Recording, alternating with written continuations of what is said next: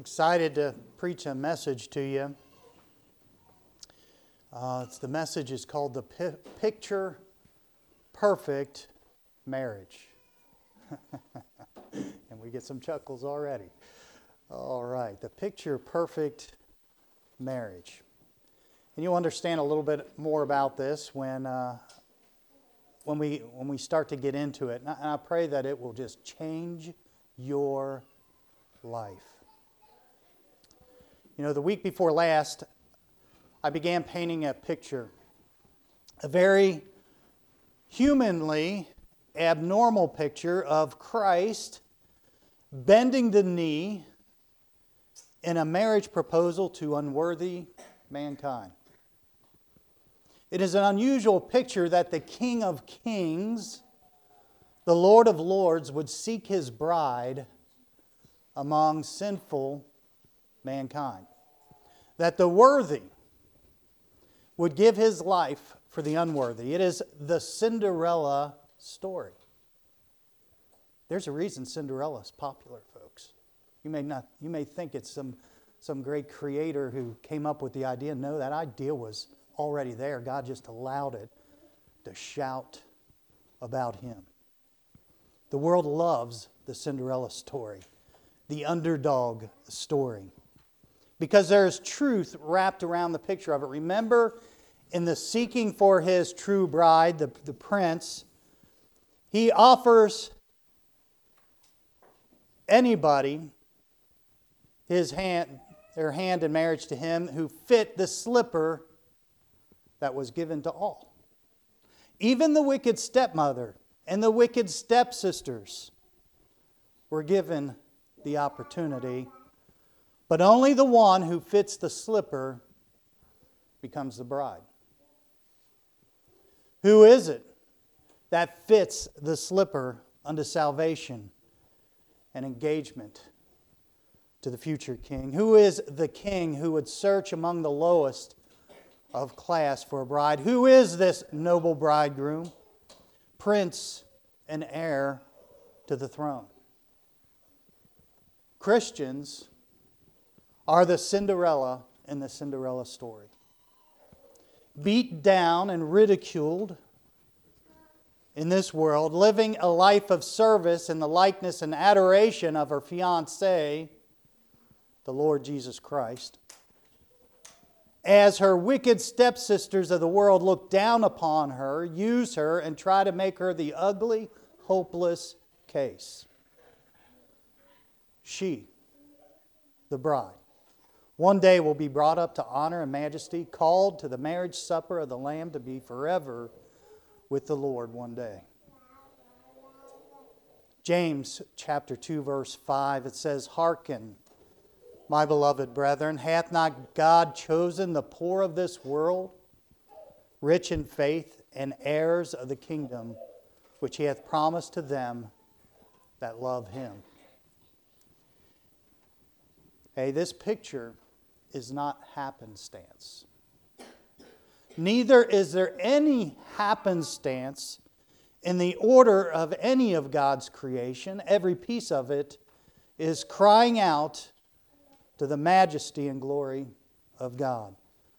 Psalm 19:1 The heavens declare the glory of God, and the firmament showeth forth his handiwork. Day unto day uttereth speech, and night unto night showeth knowledge. There is no speech nor language where their voice is not heard. Their line has gone out through all the earth, and their words to the end of the world. In them he hath he set a tabernacle for the sun, which is as a bridegroom coming out of his chamber, chamber and rejoiceth as a strong man to run a race. His going forth is from the end of the heaven, and his circuit unto the ends of it, and there's nothing hid from the heat thereof. Luke 12, 6 says, Are not five sparrows sold for two farthings, and not one of them is forgotten before God? But even the very hairs of your head are all numbered. Fear not, therefore, ye are of more value than many sparrows. Now, what I want to pull out of this verse is it's the hairs on our head are not happenstance, it's part of design. Everything that you see, folks, and you need to get a hold of this, and you better get a hold of it in your marriage or your marriage is in trouble.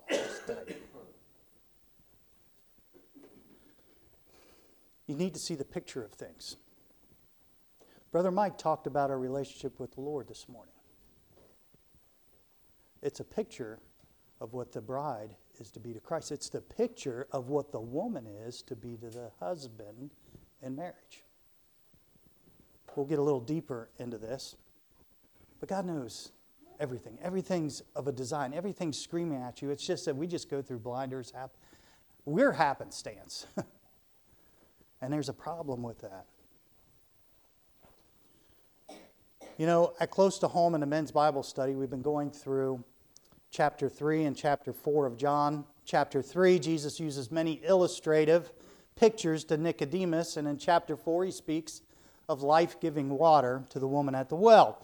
Now, Jesus, time and time again, would use earthly things to help explain spiritual things. They're there for us to learn from.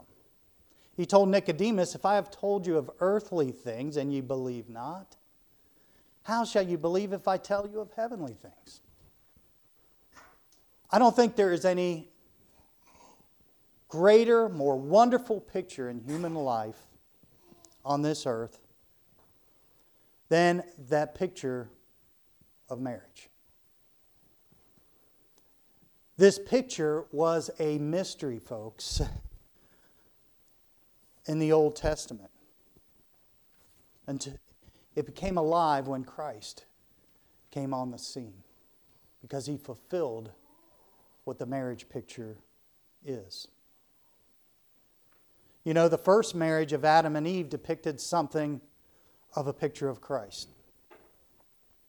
Genesis 3 6, and when the woman saw that the tree was good for food and that it was pleasant to the eyes and a tree to be desired to make one wise, she took of the fruit thereof and did eat, and gave also unto her husband with her, and he did eat. Now there's an interesting scripture. Sometimes there's very few words to talk about a certain situation. And you have to look and understand the pictures of it. To understand the Bible, you're going to have to understand pictures that are painted, or you're going to flounder around. 1 Timothy 2:14 says and Adam was not deceived but the woman being deceived was in the transgression. Now I'm going to take a little liberty here in a picture. Liberty to explain this scripture by and through the picture of it. Why did Adam eat of the fruit that was given to him by the woman? I suggest that he ate because she ate it. Whatever the circumstances, whatever the results, he was going to be with her. He had a love for Eve and was not willing to live without her. He gave his life that they might live together. That's just what I see in the picture. It's the only thing I can explain of that scripture. You may say, well, there's much reading into this. Maybe there is. But Andy Follett just read of a hymn writer who was traveling with his wife on a train when the bridge collapsed under it. He survived, but even after being told that he should not go into that burning uh, cabin there uh, of the train. He went in anyway, stating that if I perish, he will perish with her. And guess what he did? He perished with her because he loved her. This is a picture of the greatest love probably a human can have. Romans 5 7 For scarcely for a righteous man will one die, yet peradventure for a good man some would even dare to die. But Jesus' love, however, was a great step above that of the most noble and great love man has ever done. But God commended his love toward us, and that while we were yet sinners, when we were in the helpless, most hopeless, unworthy state, Christ died for us. Jesus came from his godly throne put on man's filthy flesh, ran into the burning fire of hell's judgment upon you and I. You might say he took upon all the sins of the world. He paid for them by crucifixion and death on a cross. However, he did not perish because he was unharmed of the fire because of the sinless state he held. And he held out his hand and holds out his hand to every person who would reach out to him by faith to be saved out of a fiery judgment of hell. That's an amazing thing, folks. That's a humbling thing. Jesus came from his godly throne to do this. All this imagery of marriage and the spiritual truth from it was a mystery to the saints of the Old Testament. Ephesians 5 21, beginning verse 21, submitting yourselves one to another in the fear of God. Wives, submit yourselves unto your own husbands as unto the Lord. For the husband is the head of the wife, even as Christ is the head of the church, and he is the Savior of the body. Therefore, as the church is subject unto Christ, so let the wives be to their own husbands in everything. Everything. Husbands, love your wives, even as Christ also loved the church and gave himself for it, that he might sanctify and cleanse it with the washing of the water by the word, that he might present it to himself a glorious church, not having spot or wrinkle or any such thing, but that it should be holy and without blemish. So ought men to love their wives as their own bodies. He that loveth his wife loveth himself. For no man ever yet hated his own flesh, but nourisheth and cherisheth it, even as the Lord the church. For we are members of his body, of his flesh, and of his bones. For this cause shall a man leave his father and mother, and shall be joined unto his wife, and they shall, and they two shall be one flesh. Here's the verse. This is a great mystery. But I speak concerning Christ and the church. Nevertheless, let every one of you in particular so love his wife even as himself, and the wife see that she reverence her husband. Mark 12, 25 says, For when they shall rise from the dead, they neither marry nor are given in marriage, but are as the angels which are in heaven. Let me give you some other scriptures. In Luke chapter 20, it says, Then came to him certain of the Sadducees, which deny that there is any resurrection, and asked him, and this is kind of funny because they deny the resurrection, but they're going to ask him about the resurrection, what happens in the resurrection. Saying, Master, Moses wrote unto us, if any man's brother die, having a wife, and he die without children, that his brother should take his wife and raise up seed unto his brother. Now, there's a reason for this. We're not going to get into that this morning. There were therefore seven brothers, and the first took a wife and died without children. And the second took her to wife, and he died childless. And the third took her, and in the like manner the seven also, and they left no children and died. Last of all, the woman dies also. Therefore, in the resurrection, whose wife of them is she? For seven had her to wife. And Jesus answering said unto them, The children of this world marry and are given in marriage. But they which shall be accounted worthy to obtain that world and the resurrection from the dead, and this is all tied to the resurrection. I hope maybe the Lord just uh, sink that into your heart on his own there. Neither marry nor are given in marriage. Neither can they die. Hallelujah. Anymore, for they are equal unto the angels and are the children of God, being the children of the resurrection. One day we will be resurrected. Brother Mike was talking about that resurrection last week. Man, I get excited. What is the picture of this earthly marriage, seeing it has no eternal landing? I tell you, I struggle with it. I'm like, Patty's not going to be my wife in heaven. It just shows how earthly and how, how things are, but there's a good thing in that as well. So, what's the purpose of this thing? What's the purpose of this marriage? It doesn't, it, it, it ends at eternity.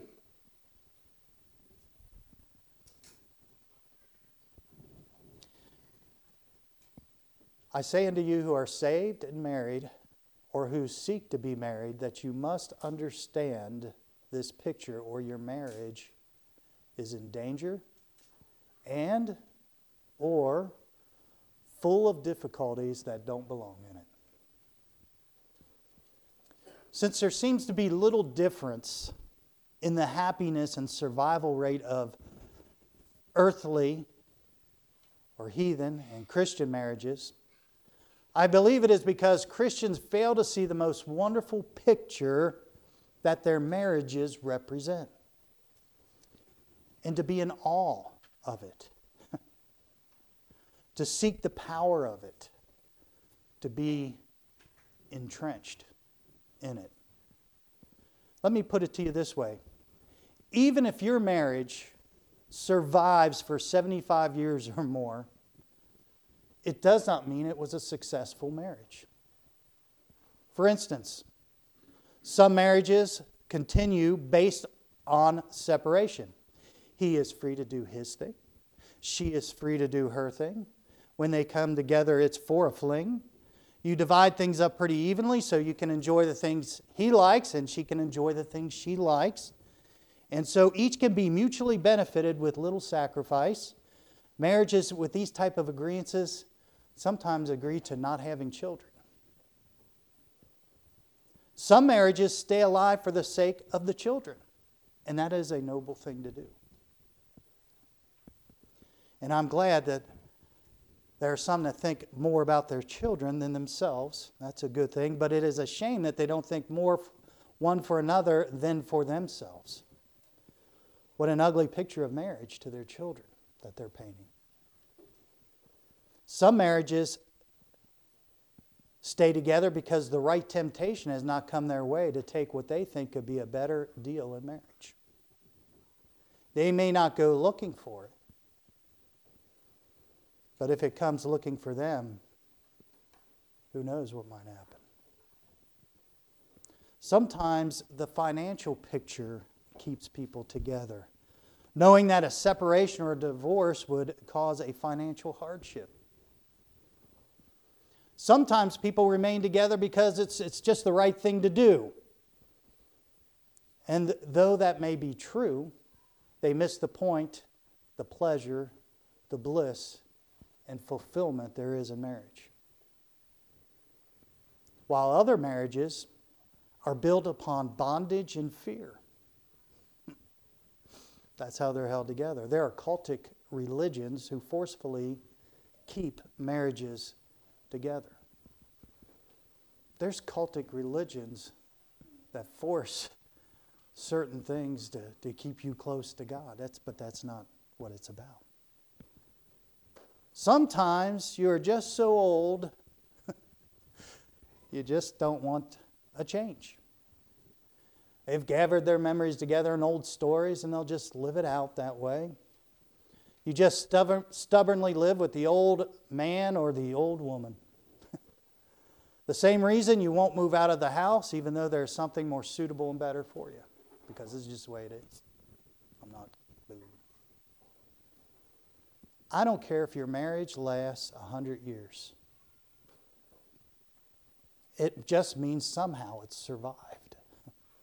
But when a marriage is lived based on Christ and His church, it's a thriving marriage. It's a supernatural marriage. It is a God honoring marriage which magnifies, lifts up, and points people to Christ. A successful marriage is not measured by the length of it, it is measured by the picture of it. And from this basis, I would like to present, to the best of my ability, what is the perfect picture marriage. Let's pray. Father, we are so earthly. We view things from a self serving standpoint. We look at things on earth like it's happenstance. We forget to see the God of all gods who is in this thing. And we become just like the world and a statistic pretty close to it. Father, I pray that husbands and wives and those to be husbands and wives would see this picture. That they would fall in love with it, that they would obey the picture that you ask us to paint in our marriages. Now, Father, I pray you just bless uh, the rest of this service and, and the messages to come, for we ask it in Jesus' name. Amen. Now, it's going to take a few messages, two or maybe three messages to present this whole material. Um, it's something I had on my mind for a while, and going on vacation, I was able to get up early in the morning and to begin to just write notes and just get them down. Um, and then just try to organize these the best I can. But I'm going to base this on a few foundational thoughts. Number one, God's Word. In particular, the relationship characteristics between Christ and the church, the relationship of Christ and the believer, the relationship between a husband and a wife. Number two is on the foundation that there is a known earthly picture of engagement and marriage that the world, the saved and the unsaved, recognizes and displays as true, pure, and honorable. A picture that Satan seeks to destroy and to change and to manipulate. But even the world will write their movies and it'll have godly things in them because it's in us. Thirdly, a belief that there is nothing in this world, no person, no place or thing that exists on this earth that is happenstance to God but that God has ordained all these things to form clear pictures of what is evil and what is good. It is the knowledge of good and evil. The world, when viewed in truth and honesty, reveals the grandeur, the beauty, the knowledge, and wisdom of God. I believe that with all my heart. I don't see how you can imagine any other kind of God. Otherwise, you seek he ceases to be God. If pictures are worth a thousand words, and we have the inexhaustible Word of God that we study and study and never exhaust in our life, God's creation and pictures represented are multiplied by a thousand times of His words. In this message, you will be drawn in several different comparisons. And you'll jump back and forth. It may get a little mind boggling. Some of the things you just may need to let sit and ponder them in your heart. Some of you will know this and this and understand this comparison, but then all of a sudden, I never thought about that. That's good. Think about it. You'll be drawn to compare natural marriage to that of Christ and the church. You'll begin to see your role in the marriage to be likened to the role of the church as the wife and as the role of Jesus Christ as the husband. Number two, should your minds wander in this direction, you'll begin to examine your spiritual role as being the bride of Christ. In this case, whether man or woman, we are spiritually the bride of Christ. So at times, you'll understand who you are as the husband and as Christ and how you are to be to your wife. But in the same sense, you're going to see yourself as the wife, even as a man, that you're the bride of Christ, And you're going to see things here that says that's not good for there, and you're going to see yourself in those positions. And it should humble you and draw you closer to Him. You also may be tempted to let your mind wander in the direction of the spouse's responsibility to you.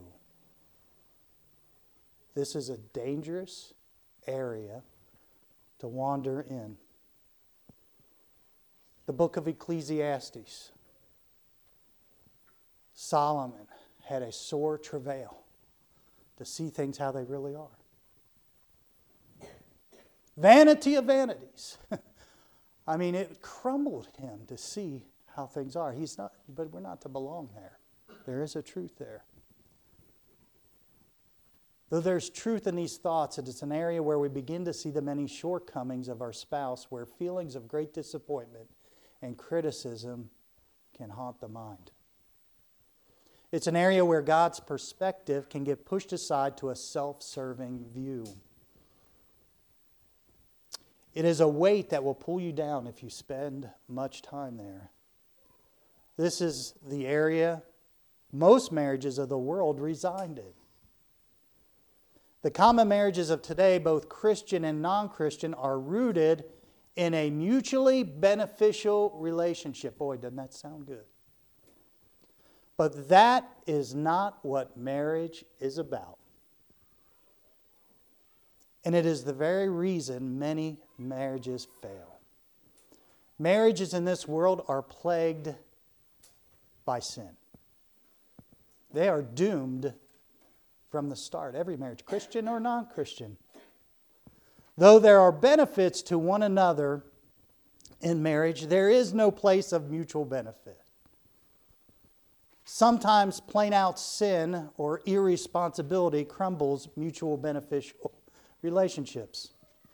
Other times, the circumstances of sin, an accident, or a sickness will tip the mutual beneficial relationship to one side or the other.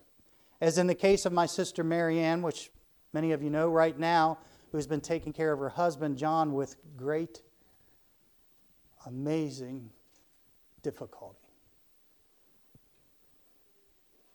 She is in hardship in her marriage. There's no mutual thing to it. It's very, very one sided. There are all sorts of inequalities that can and will happen in marriages where the scales of benefit severely slide, especially when you get older. Sin. I'll tell you what, every time there's a sickness or problems, we ought to hate sin all the more. That's why. We can't get out of it. We must deal with those things. Those who view marriage as mutually beneficial relationships will be challenged to separate and divorce, or perhaps alter their relationship so that they can be served better. But do the accepted traditional vows we take represent a mutual beneficial marriage in sickness and in health? For better or for worse. For the wife to obey, the husband to cherish his wife till death do you part. You took those vows. Unless you wiped them away and created a false marriage from the start. Marriage is not a mutual beneficial relationship. It is the picture of Christ and the church. The one, each playing their part, and when we understand and play our part, it overcomes the devastation by a sin sick world. It is true love, it is unconditional love agape love, the kind of love that God has. The world can't attain it. 1 Corinthians 13 4 Charity suffereth long and is kind. Charity envieth not. Charity vaunteth not itself. It is not puffed up, doth not behave itself unseemly, seeketh no, not her own, is not easily provoked, thinketh no evil, rejoiceth not in iniquity, but rejoiceth in the truth, beareth all things, believeth all things, hopeth all things, endureth all things. And then in verse 8, charity never faileth. By the way, I'm going to give you a secret for marriage. The fulfillment in marriage is you playing the part you were designed to fulfill. And it is not dependent on the other half doing their part. Each Christian paints their part in marriage before God. Sometimes that picture is a beautiful life full of earthly pleasure, each playing their part in perfect harmony together. While other times the picture is one of difficulty and sorrow. Ephesians 4 2, with all lowliness and meekness, with long suffering forbearing one another in love. Though this picture of difficulty in marriage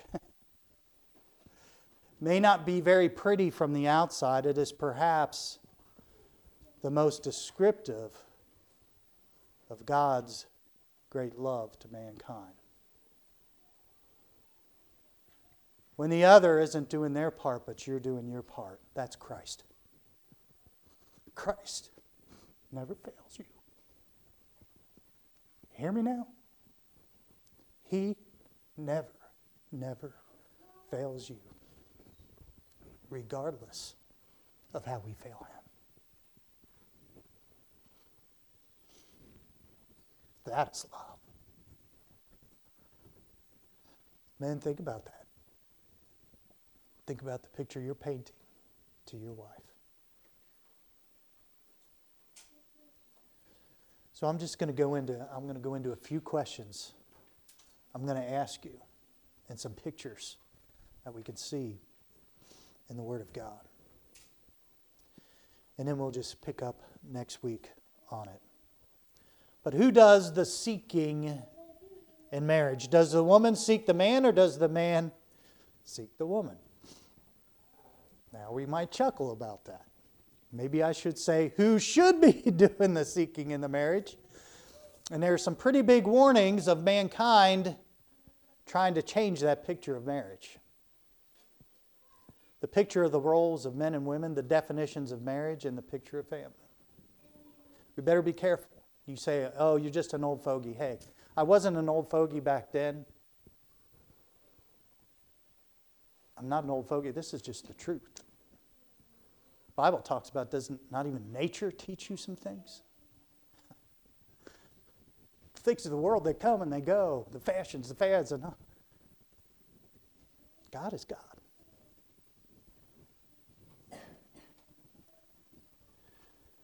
Psalm 14:1 The fool hath said in his heart, There is no God. They are corrupt. They have done abominable works. There is none that doeth good. The Lord looked down from heaven upon the children of men to see if there were any that did understand and seek God.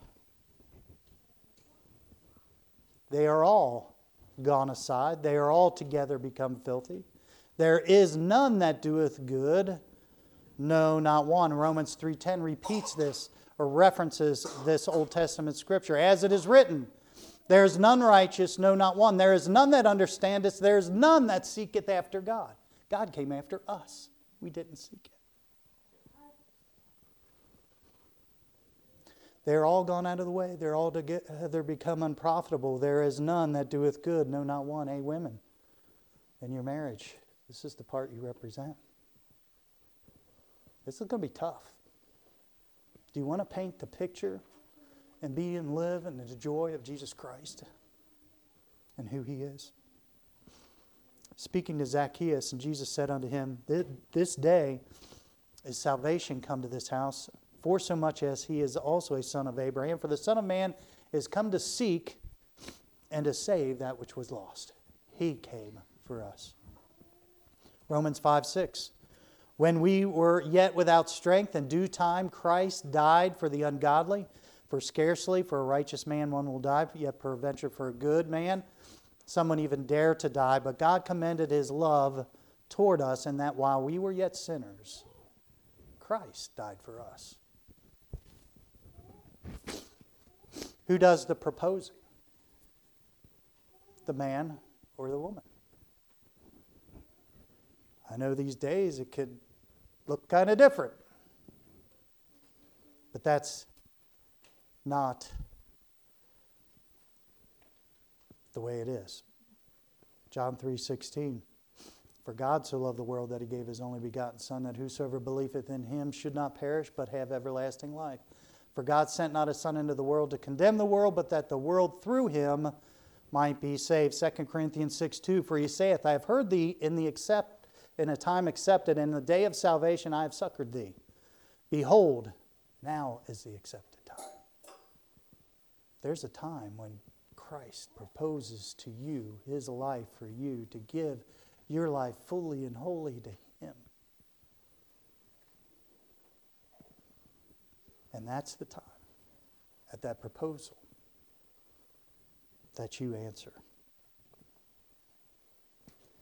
For when we were yet without strength, in due time Christ died for the ungodly.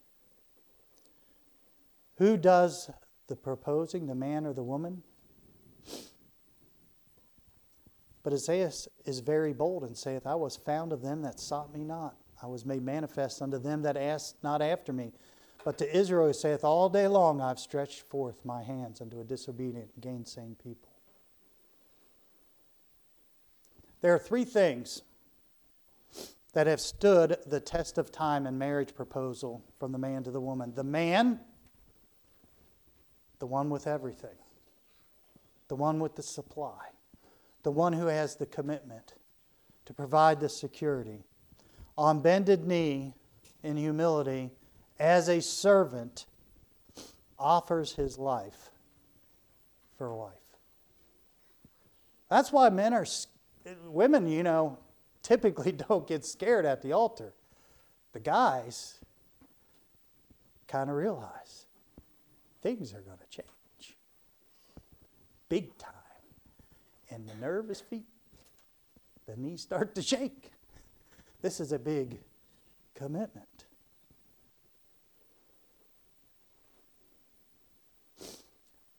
And then his words are clearly stated. Will you marry me? And a ring, a token of promise. Does it sound familiar? The Lord of Lords gives his life for your salvation with a clear calling. Whosoever shall call upon the name of the Lord shall be saved. The Holy Spirit given as a token of promise to come and till he comes to receive his bride.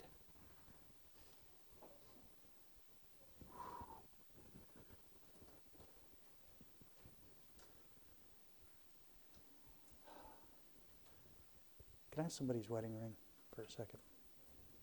If you could pull it off. Get nervous. God gave us the Holy Spirit. A promise. He's coming to receive us to be his bride. We're engaged. We're going to talk a little bit more about this ring in a moment and what all that represents. But spiritually, that's the Spirit of God that He gives to you. He says He's going away, but He gives us a comforter. Comforter. He's, you got a ring. Got a ring. All those girls. I got a ring. Look at my ring. What does all that mean? I guess I can't really stop here. Let's talk about, about that. Who accepts or rejects the marriage proposal. Luke 9 26, for whosoever shall be ashamed of me and my words, and of him sh- shall the Son of Man be ashamed when he shall come in his own glory and in his Father's and of the holy angels. You turn down his proposal, he turns you down. Or Luke 12 8, also I say unto you, whosoever shall confess me before men, him shall the Son of Man also confess before the angels of God. You know, somebody who's accepted Christ, somebody who's accepted a marriage proposal, are they quiet about it? you gotta be kidding. Man, it's blasted all over the place. Phone calls are going. Look at my ring. See my ring. Does it sound like your marriage? What object offered a woman when the man proposes, and what does it represent, and what does it do for her? A ring is a promise to receive you into marriage. It gives peace, comfort, and joy. Think about it. You look at that ring, that ring, before you're married, it speaks to you, it speaks of Him. What's the Holy Spirit do? It speaks of Him. It reminds you of Him. What's to come? What's, what's coming? Your commitment. Your commitment. His commitment. John 14, 16. Now pray the Father, and He shall give you another comforter that He may abide with you forever. And that's pretty interesting, isn't it? You know, you'd think when the engagement ring comes off and the wedding ring comes on, you don't need the engagement ring, but they're together, aren't they? You're going to be forever with the Holy Spirit and with Christ, with God, the whole Trinity. But the Comforter, which is the Holy Ghost, whom the Father will send in my name, he shall teach you all things and bring all things to your remembrance. Whatsoever I have said unto you. All the things of the bridegroom and what he said represented in that promise of a ring that you look at.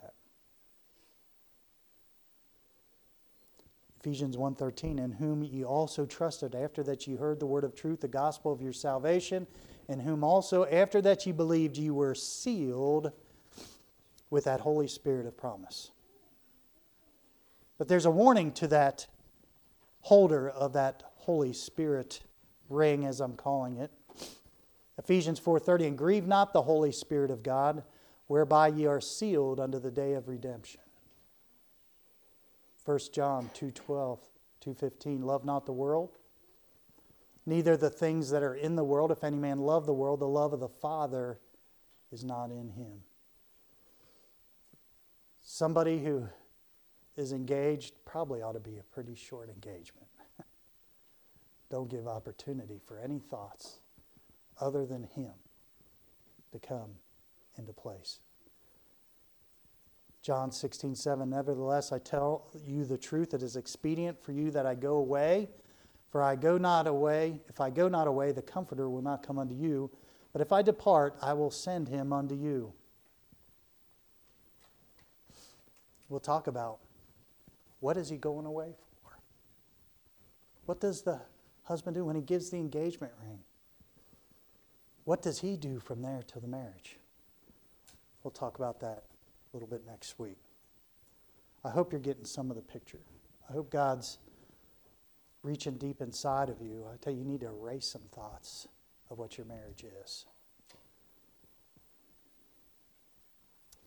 You need to see Christ in the church. Let's pray. Father, as we've introduced these thoughts of marriage, they're extremely powerful. They are unfailing. If we live them in the Spirit as it was designed to be lived in. Now, Father, I pray you just speak to our hearts as we go through many, many different aspects of marriage. It's amazing the pictures that are there. You've been painting them, we've just been ignoring them choose to look at our marriage as the world looks at it. That's a, that's a certain area of failure. Father, most of all, may we have magnified you in our life today. Put you where you're supposed to be to see our failures as the bride and to be drawn closer to you and a closer relationship with you. We'll learn exactly what all that means here through your word and through some other pictures. It gets better and stronger. Lord, may each family here, may each person be here to hear these messages. If they can't hear them, to get them and listen to them online. If they don't know how to ask Andy, who would love to show you how to get on to do that. It's that important.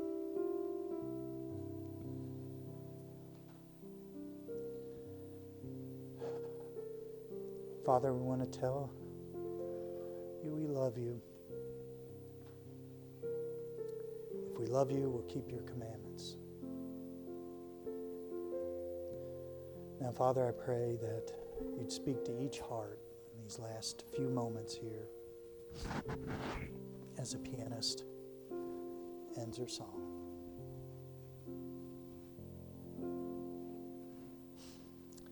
Amen. There's so much, so much here in the Word of God concerning your marriage and what a marriage it can be. And it's not based on circumstances, it's based on a picture that you can paint for God. Okay? I want you to just dwell upon that, think upon that next week, and maybe another week. Might take another week to get through this. But it's exciting. It's exciting. We have the power to overcome in our marriages, and it's through Christ. Let's pray. Father, thank you for your blessed word. Uh, dismiss us with your care. In Jesus' name, amen.